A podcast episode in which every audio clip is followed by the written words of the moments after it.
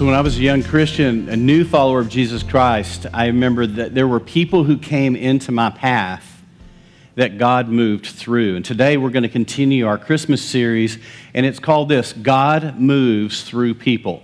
And the idea is this that God is always moving. I shared a story last week about being this West Texas boy showing up at the Pacific Ocean at Corona, Corona del Mar, which is a little beach little protected beach not far from Balboa and Newport there in Southern California. And I remember running out into the water thinking, this is amazing. And only beaches I'd ever been at were in the Gulf of Mexico and, uh, and in Florida on the, on the uh, Atlantic side. And it, the water was warm there, but we ran out into the water and it was ice cold. I, I had not planned to do a polar plunge during July.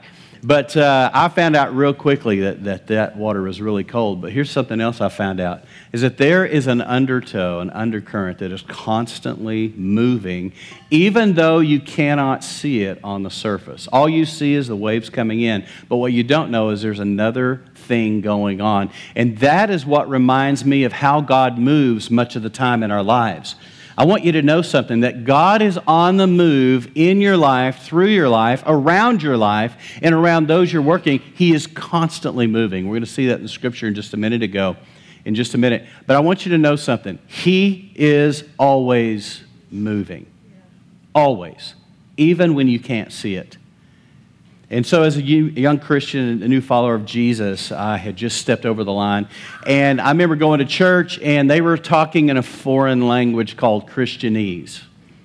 Now, we use a little Christianese because I've picked up a lot of that over the years, and unfortunately, sometimes I forget when to turn it off and when to turn it on. And so, someone who's not churched and didn't grow up in church, hasn't been around church, which was how I was, they'll hear us talking, they'll go, I have no idea what they're talking about.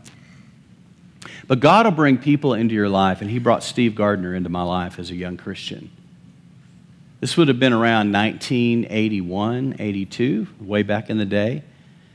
And I remember listening to new Christian music by Petra, Sweet Comfort Band. There were all these bands coming out with music, and I loved it.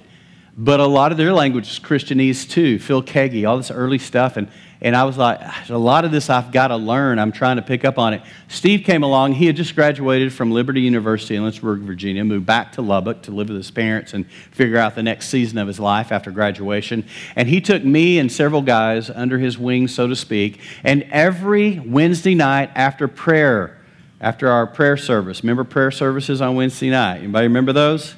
I was always the youngest one there, but I was there because I was so hungry for God. I didn't care what was going on. I just wanted to be where God was and where people were talking about God. And so after that, we'd meet at his house. He lived in the Tech Ghetto, which is now a really cool place called Tech Terrace in Lubbock, right outside of Texas Tech. And we would meet in his house, and he would unpack the scriptures for us, unpack Christianese, the language, the language of the Christian culture. And I was learning and I was growing. I was so excited. And I am thankful for Steve Gardner. He is somebody that God put in my life and God moved through. Who has been brought into your life through which God has moved? Fast forward a few years, we're pastoring in in Abilene, Texas at Grace Point Church. Beautiful church, multicultural and a non multicultural community. And here we were 45% African American, 30 plus percent Hispanic, and then me, the white boy, the, the other. I was an other. And here I was, the lead pastor, trying to figure out what was going. And it was like plowing caliche. I mean, it was just like, just a hard go. And we were always laboring and laboring and laboring and not seeing a lot of fruit on the surface. And I got a call one afternoon from David McQueen, the pastor at Beltway Park Church there in Abilene. Great pastor, great church. David called me and said, Jimmy, I've got three guys in town, and would you like one of them? It's R.T. Kendall, Charles Carrin, and Dr. Jack Taylor. I said, I'll take Jack Taylor, please and he said, he said, I've got them here for, they're doing a word, spirit, and power conference, and which we did attend, and they need a place, or they'd like to preach on Sunday at, at any of the churches, and would you, I said, I'll take Jack Taylor. So I went over, and Annette and I picked up Jack and Friede. I'll never forget it. It might as well have been the President of the United States. I mean, it might as well have been the celebrity, uh, the hero. He had written a book called The Hallelujah Factor back in the 70s that was impactful. Back in the 80s, he pastored Alamo Church, and there was a move of God, a revival in San Antonio. Then he, later, he started the Anchor Church in the Dallas Fort Worth area, and they experienced revival. He later became president of the Southern Baptist Convention, and there was revival. God was showing up, and the Holy Spirit began to blow through that denomination. I know because I was a student at Howard Payne University, it's Southern Baptist in the mid 80s, and the Holy Spirit, there was a fire that blew through that place. And it was through men like him and Peter Lord and others who were Southern Baptists who found the Holy Spirit and introduced the third person, lesser known person of the Trinity to a bunch of folks, and God showed up. And so that man was a hero to me. He was a giant to me. He was a general to me. And for him to be sitting in my car, I was like, I'll never wash this car again. I, I, mean, I was, I, was, I was literally starstruck. It was hilarious. But, I, but he was just one of those giants in my life who had impacted me indirectly. He didn't even know that he had impacted my life, and yet he had. And he was so wonderful to us. And so we, we had a wonderful evening together, and then we brought him back a few months later because it was so impactful, and we wanted to know him, and we hit it off and had this relationship with he and Friede. So we invited them back, and they came back to our church and gave us several nights. And on one of those nights, we had been serving them. We had done a dinner for them. We were just trying to honor where honor is due honor, honor, honor. And what I didn't know is that he had planned something for us. And what he did was he, he, uh, had everything moved off the stage, and he put two chairs up here and he stopped the sermon. We were like, uh, what's, it's awkward. What's going on? And he called me and Annette up on the platform, and he set us down in a chair, and he and Friede, well, then he did a weird thing. He said, Would you take off your shoes and socks? I'm like, uh, Really? Yeah, I didn't know what he was going to do. He was going to wash our feet. And our, our guys knew ahead of time, and they brought out a couple of wash basins of water and some rags and towels, and they washed our feet in front of our congregation. They honored us. We were trying to honor them, and they threw double honor back on us. Steve Gardner was a spiritual marker in my life through whom God moved. Dr. Jack Taylor was another spiritual marker in my life through whom God moved. Who are those people in your life through whom God moved on your behalf? Count them Think about them right now. Who has impacted your life? Who has brought teaching? Who's brought word? Who's brought life to you? Who's brought Jesus to you? That you, when you think about them, you smile. When you think about them, you get a warm fuzzy. It's a nostalgia that's a good thing and something to be valued and honored.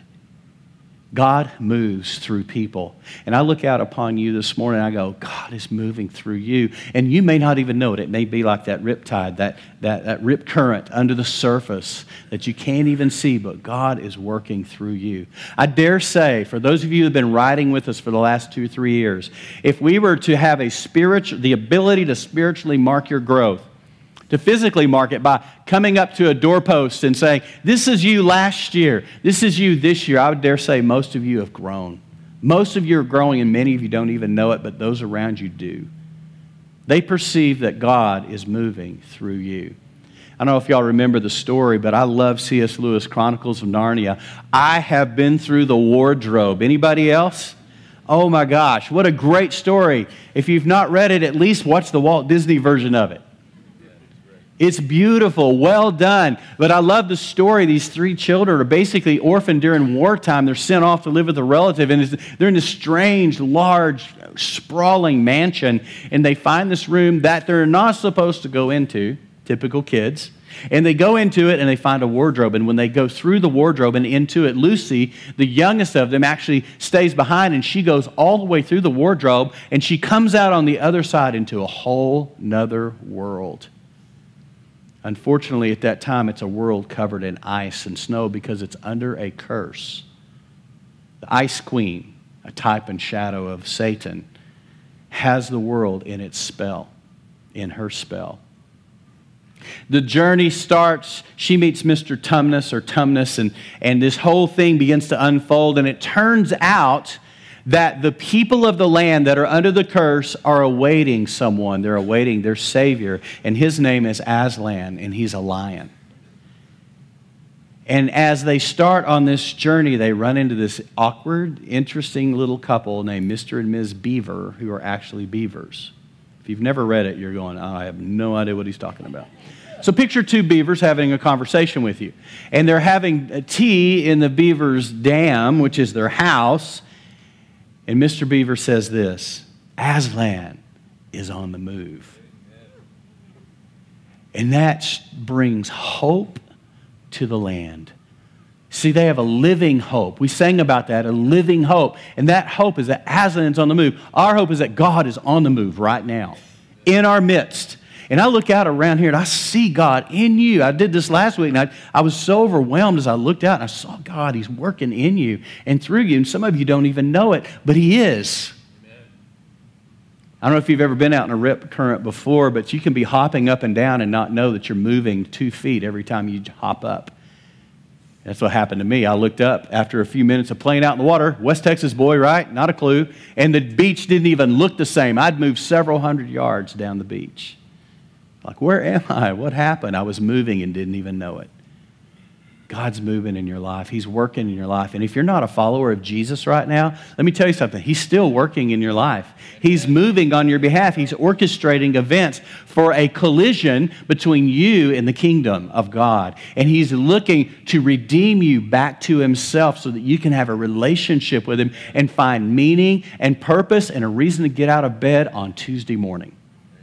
He's working on that right now, but he's going to use people in your life. It may be somebody you met in the hallway here. It may be somebody, maybe somebody like me or Russ speaking or singing. It could be you meeting somebody in aisle four at HEB, which I have no idea what that is anymore. Neither does anyone else. So, since they rearranged.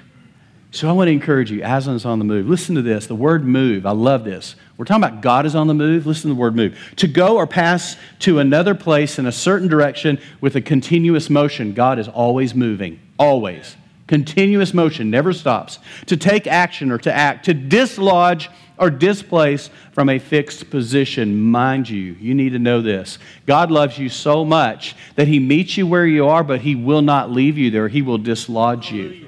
He will dislodge you, He'll displace you from a fixed position because He wants you to move to. I'm telling you, the only thing that's constant in the kingdom is change.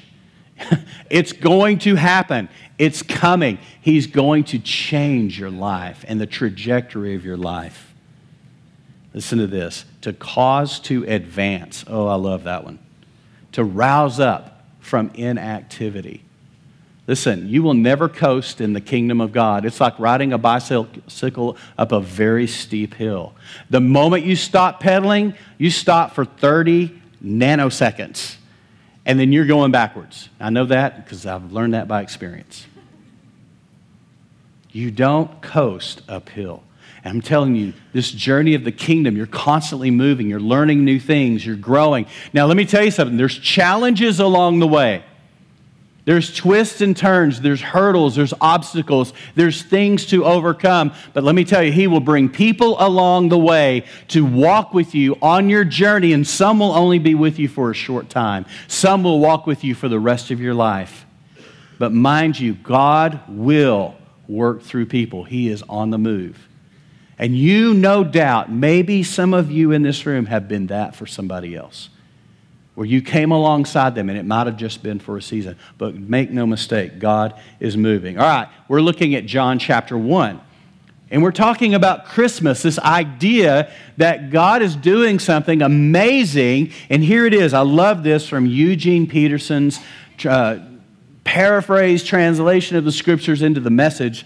And he, he says this the Word, Jesus, became flesh and blood. In other words, Jesus put on an earth suit and moved into the neighborhood.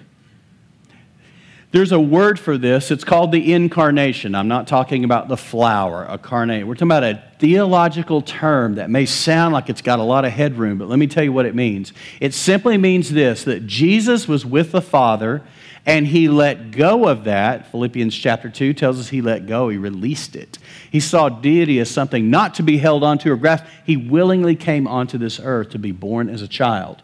Hence, we get the Christmas scene, the manger scene, the beautiful, amazing story, the epic adventure of Mary having coming along and having a child. And an interesting thing happens, and we're going to talk about this guy named John. Not John who wrote the book of John, but John the baptizer. Not John the Baptist. Spoiler alert, he was not a Baptist. When I was a new Christian, I thought forever, man, John's one of us. This is so cool. He's a Baptist like me. I didn't even know I was a Baptist till somebody told me. And the only reason I was was by osmosis because the guy who led me to Jesus was a Baptist. So that made me a Baptist. I'm like, I don't care what I am. I'm a follower of Jesus. You can call me what you want, but I know what I am. And then I was a Baptist. And then I found out John was a Baptist. I was kind of excited about that. Then later, I found out no, he was a baptizer. It's what he did. He was a forerunner. We'll see that in just a minute, how that works. But I want you to have in your mind this Jesus coming to this earth is what's called the incarnation. In fact, look at this. Incarnation it literally means the embodiment of a deity or spirit in some earthly form. Jesus comes to the earth, puts on an earth suit, and becomes a baby in a manger. The union of the divine, this is kind of big words, but I love it. The union of the divine with humanity in, by, and through Jesus Christ he became flesh and dwelt among us for 30 years, mostly unseen and unknown. For 30 years. He moved among us. He trafficked among us. He lived among us. He functioned among us. He grew up among us, and most didn't know. His mom, though, on the other hand, Mary, she pondered these things and treasured these things in her heart. She knew what was up. Hugh Halter. loved this book. It's called The Tangible Kingdom. And I, I, recommend a lot of books here. I've read a lot of books through the years. And this is one that I, am going to double dog dare you. Uh, dare I go triple? Triple dog dare you not to read The Tangible Kingdom by Hugh Halter. Can be found on Amazon, Kindle, whatever. Don't read it, whatever you do. I'm using a Bill Loveless moment here. Do not read that book. I read that book, and about halfway through it, I'm sharing it with Annette. This is years ago. She goes, You need to quit reading that book, it's dangerous. Well, of course, I stopped reading it, right? No, I was like, that made me want to read it more. It was amazing. It was a game changer for me. And in that book, The Tangible Kingdom, he's talking about the whole principle is that people becoming the incarnation of Christ, an incarnate people, a people where Christ is living his life not only in them, but through them. You remember this he died for you so he could give his life to you. Help me, somebody, so he could live his life what? Through you.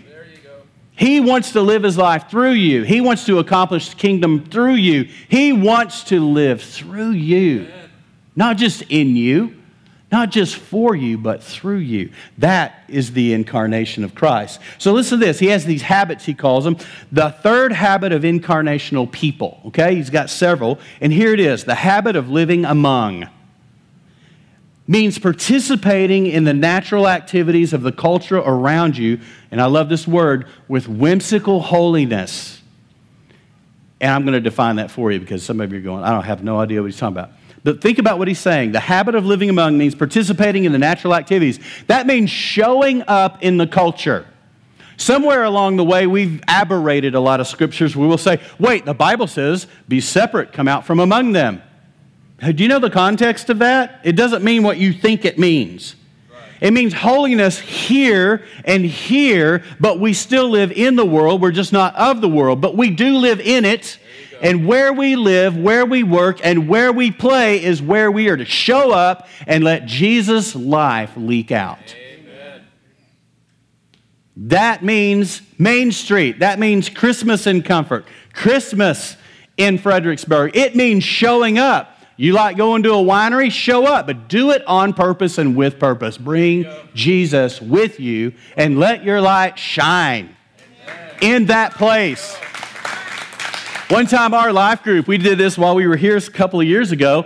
Uh, we showed up at, at, uh, at one of the wineries here, the little tasting rooms, and our whole group showed up. So we had our group there that night.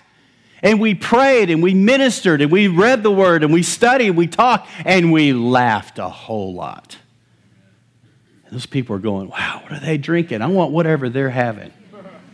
Man, we were having new wine. We were so just excited. And there were times when we've done our fellowships at some of those, they do these monthly meetings and whatnot. We'll show up there together as a group, or we'll show up at the art walk and hang out together and enjoy life, enjoy what God has. A lot of Christians are so holy, you could say it this way they're so heavenly minded, they're no earthly good. There you go. I'm so spiritual, I can't be in the world. The world will taint me. No, he wants us to taint the world. That means showing up in places. That means going to a fundraiser for Young Life. That means showing up and being in places where people are. That means going to the rodeo, the fairgrounds, but taking Jesus with you. That's being incarnational. That's what we're talking about. Listen to this. Here's what whimsical holiness, this is a new of my favorite words. Whimsical holiness is the ability to hold to your personal values of Christ likeness. Get that?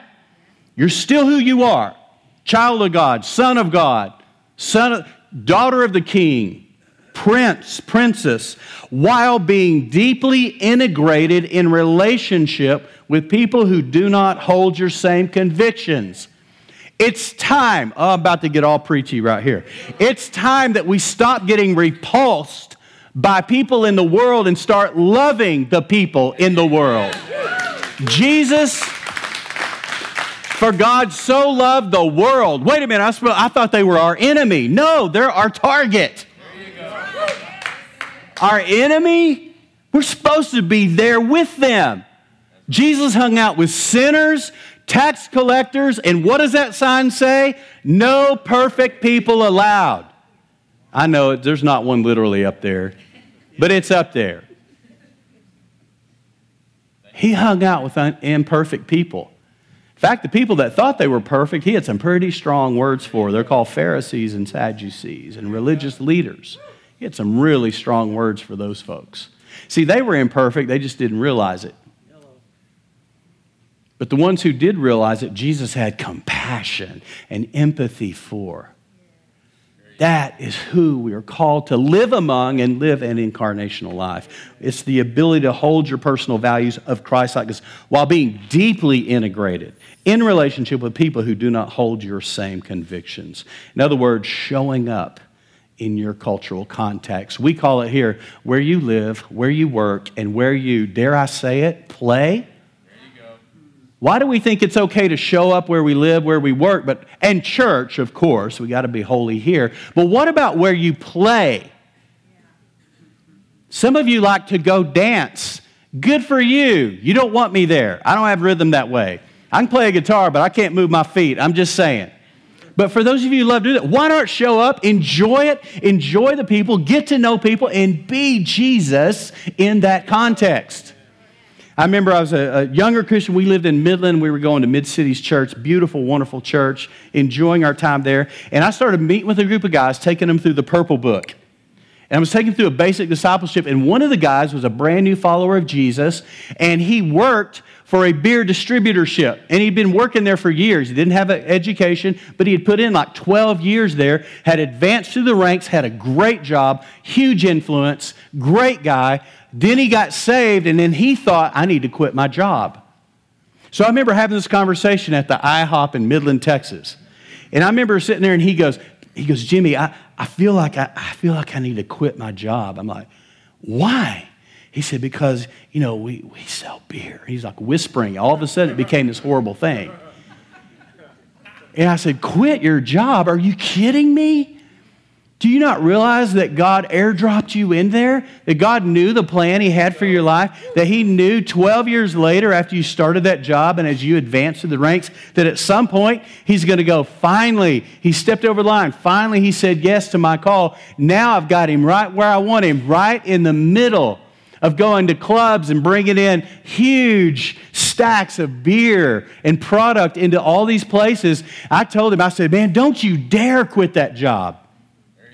You have more influence in the lives of people that I will never have a conversation with. I'll never hang out with that group of people, but you have huge influence in their life. They're already seeing the difference in you. He didn't quit his job. And he became a powerful witness in that world, but not by carrying a Bible around and suddenly, you know, he's got a whole stack of eight cases of beer and he throws a big Bible on it. No, he just lived Jesus and learned what it meant to leak out life. It's beautiful. He ended up getting married. It was awesome just watching that life develop. But isn't that crazy how we want to? The first thing we do after we get saved or we start growing in Christ, we want to pull ourselves out of the world. And the Lord's like, wait a minute, I want you to be in there. I put you there. Could it be the job that you're in right now that you detest? Could be the very place God has dropped you in so you'll be an influence, you'll be a light. Oh, I'm messing with somebody right now. You'll be a light where you are, you where you live, where you work. You carry Jesus into that place. But those people drop the F bomb. Dare I say that in church? These people, they say bad words, they tell terrible jokes, and these are the very people you're supposed to be influencing. There you go.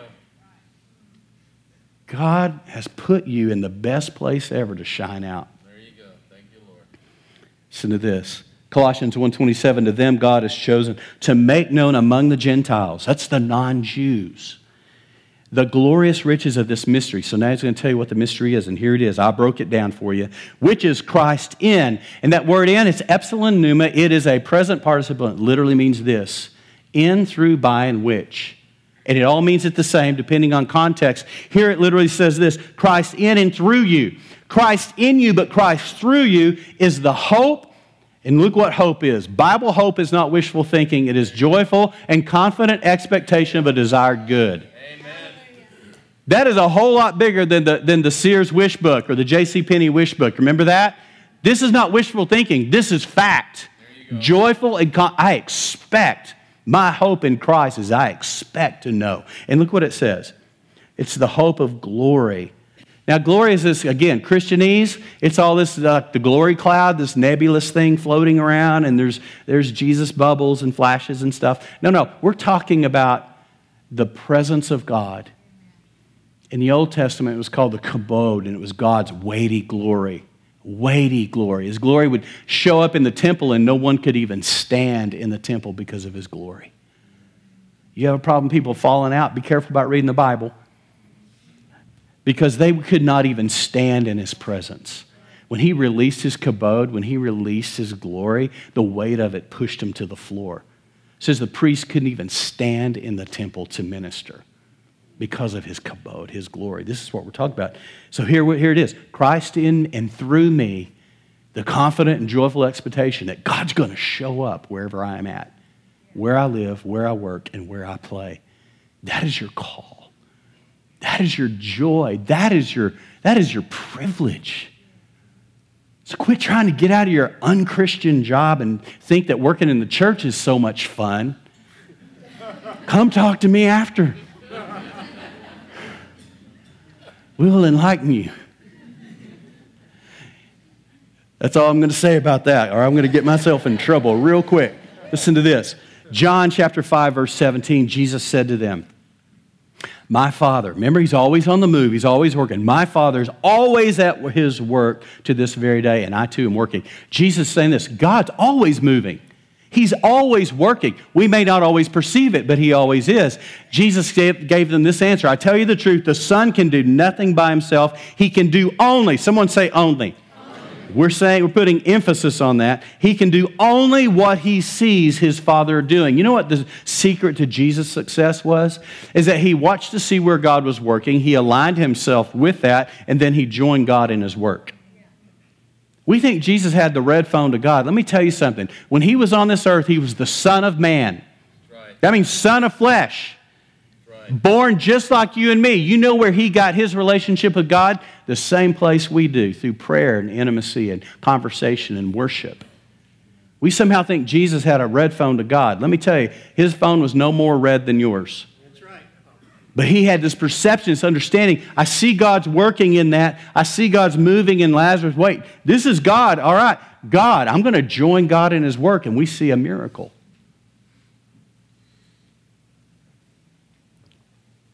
God moves through people. Here it is. There was a man sent from God whose name was John, not the Baptist, John the Baptizer. He was a forerunner. Look what it says. He came as a witness to testify. That's what a witness does. They take the stand and they answer the questions. He came to testify. The question that was being asked was this When is our Messiah coming? They had been asking it for hundreds of years, and then through the 400 year intertestamental period where there was nothing, it was silent for 400 years. No prophetic word, nothing, no movement. And then suddenly John comes on the scene and he starts testifying and witnessing that Jesus is coming. He says this He came as a witness to testify concerning that light so that through him, Jesus, all might believe. Next two verses. He, John, himself was not the light. So he was uh, coming to announce it, but he wasn't the light. He came only as a witness to the light. Remember when John, the disciple, wrote this book, the apostle, not John the baptizer, different John. When he wrote it, he was not even in Jerusalem. He was in Ephesus at the time because around 70 AD, all hell broke out in Jerusalem and the temple was destroyed. Every stone was taken down to what you see now when you go to Israel, and it's a bunch of rubble. It's still there. It was taken apart, torn down, destroyed. And because of the volatility of the climate, John and other apostles were in other places for protection. And it was there that he wrote this gospel. look what he says the true light that gives light to everyone was coming to the world. He gives light to who? Everyone? Don't you love where the Bible says, Whosoever shall come? Are you a whosoever? I'm a whosoever. I've been around people who say they're followers of Jesus and they don't believe there's whosoever's.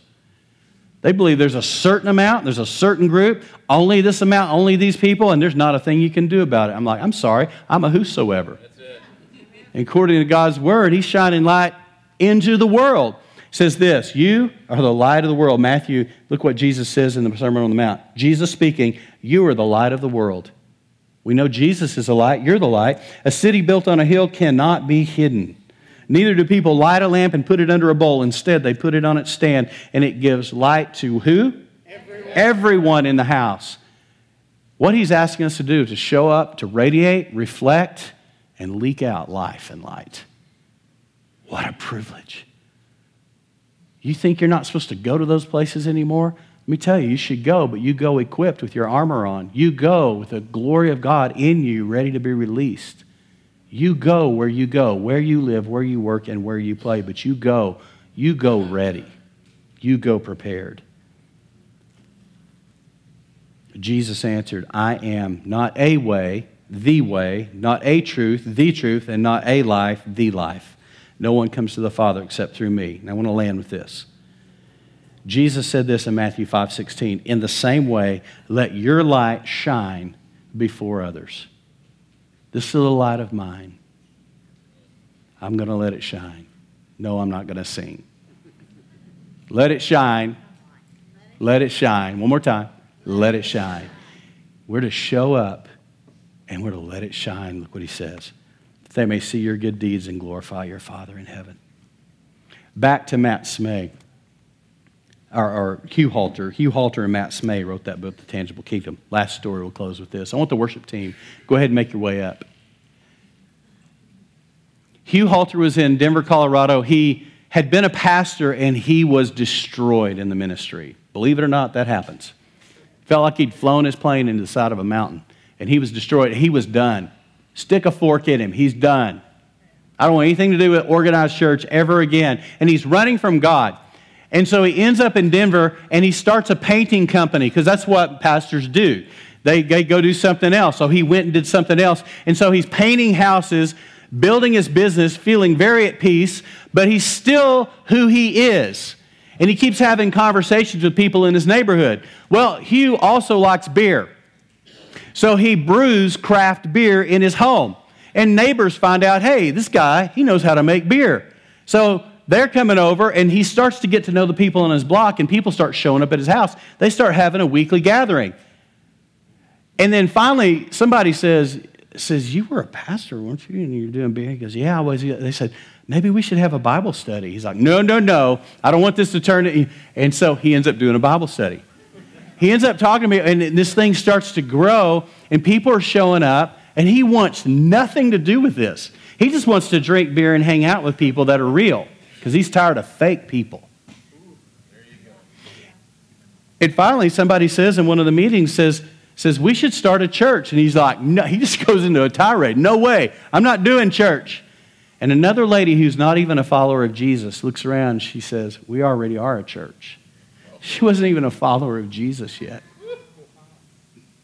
He's got this room full of unchurched, either non churched, used to be churched, nuns, N O N E, and they're sitting around the room and they go, We are a church.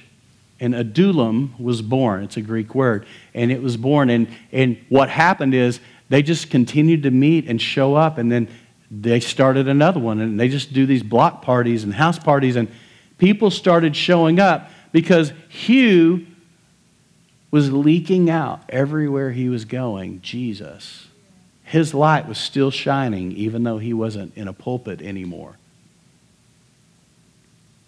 God has you maybe right where you are because you're supposed to be shining. I know. I don't, I don't know all your situations, but I've had jobs I didn't like. I do like this one, by the way. I'm pretty happy here. I do. I'm happy here. I love you. You make it fun. But I've been in jobs I didn't like, and that was in a job that put her into PTSD. And I mean, it took her health out, almost destroyed her. It took years to get her back. It was so stressful. But while she was in that stressful job, she started talking to patients. It was a dental office, 14 employees, and she ran all 14 plus the two diva doctors. And she started praying with patients and talking to patients about Jesus. And then one of the doctors said, Whatever you're doing, keep doing it because it's working. Long story short, she said, Well, then I want to have a Bible, I want to, I want to have a little devotional and a prayer time before we start our day because they did these morning meetings. And she thought they were going to go, uh, No way. They actually said, Okay, go ahead. None of these people were going after God. In fact, that was what was so hard about it. In fact, they'd invited a ghost into that. It's a long story. The, the place was built on a, on a bar, Confederate burial ground. So they had this thing, they, this ghost thing. Crazy stuff happened. She started, and they started praying. And then one morning, she was going to pray, and another girl who had never prayed, and, and Annette was shocked, said, I'll pray this time. And for the rest of the time that Annette was there in that hard, hard environment that took her health out, she let her light shine. And she had so many, they started calling her Mama A because she was mothering all those girls and all those employees and bringing Jesus into a dark, dark place. That's what we're called to do. Right. Show up and shine out. And we do it through whimsical holiness. There you go. Just saying, God, if you can use me, use me right where I'm at. Would you bow your heads and close your eyes? Father, I pray for my friends and my family and these people and our guests that are here. Father, I can't even imagine how many of these you have airlifted into what might be called enemy territory. You've dropped them in, you've airdropped them in because they're supposed to be there to take the gospel, to take the light, the good news, the life of Jesus into these hard places. And nobody else is going to go there, so you bring them there, you put them there. And, you give them a sphere of influence. You give them authority in that realm, so to speak. I pray for my friends right now. I, just, I impart peace. I release shalom over your life in the name of Jesus. Just receive that shalom, nothing missing, nothing broken, the peace of God that passes all understanding, that sets up a garrison and it guards your heart and it guards your mind in Christ Jesus. So I pray for my friends that are in tough job situations right now. Could it be, God, that you put them there for more than a paycheck? There's purpose behind the paycheck. There's a bigger story going on. If they're struggling in that, Lord, would you give them a different perspective on their job, a different perspective on that workplace? It's hard.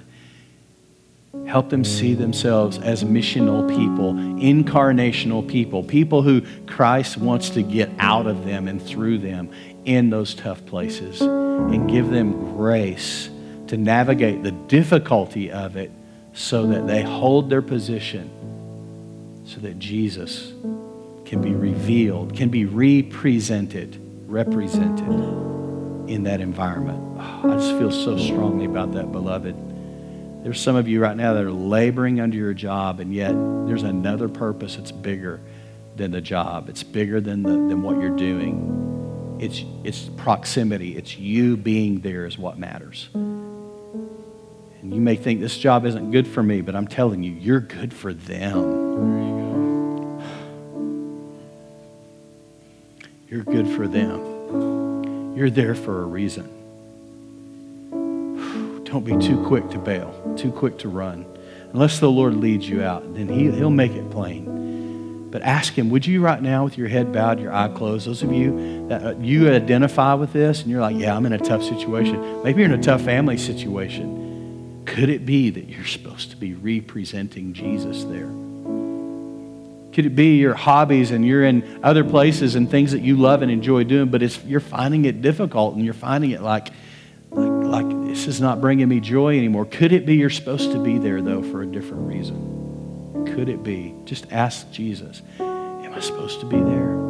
I want to quit. I want to walk away. I want to leave. But am I supposed to be there? Or you have me there for another reason besides my enjoyment? Father, Holy Spirit, would you clarify that for all of us? That where we are is where we're supposed to be in this season. May not be forever, but in this season, would you give us grace to find purpose wherever we find ourselves, where we live, where we work, where we play, that we would be incarnational people. And I'm going to invite our prayer team to come up. We're going to close with a song. So don't run out too quick, but the prayer team's going to be here. If you need prayer for anything, we're here for you. And my prayer for you this week is go shine, go shine. Everywhere you live, work and play, go let Jesus live his life in you, but also through you and make a difference.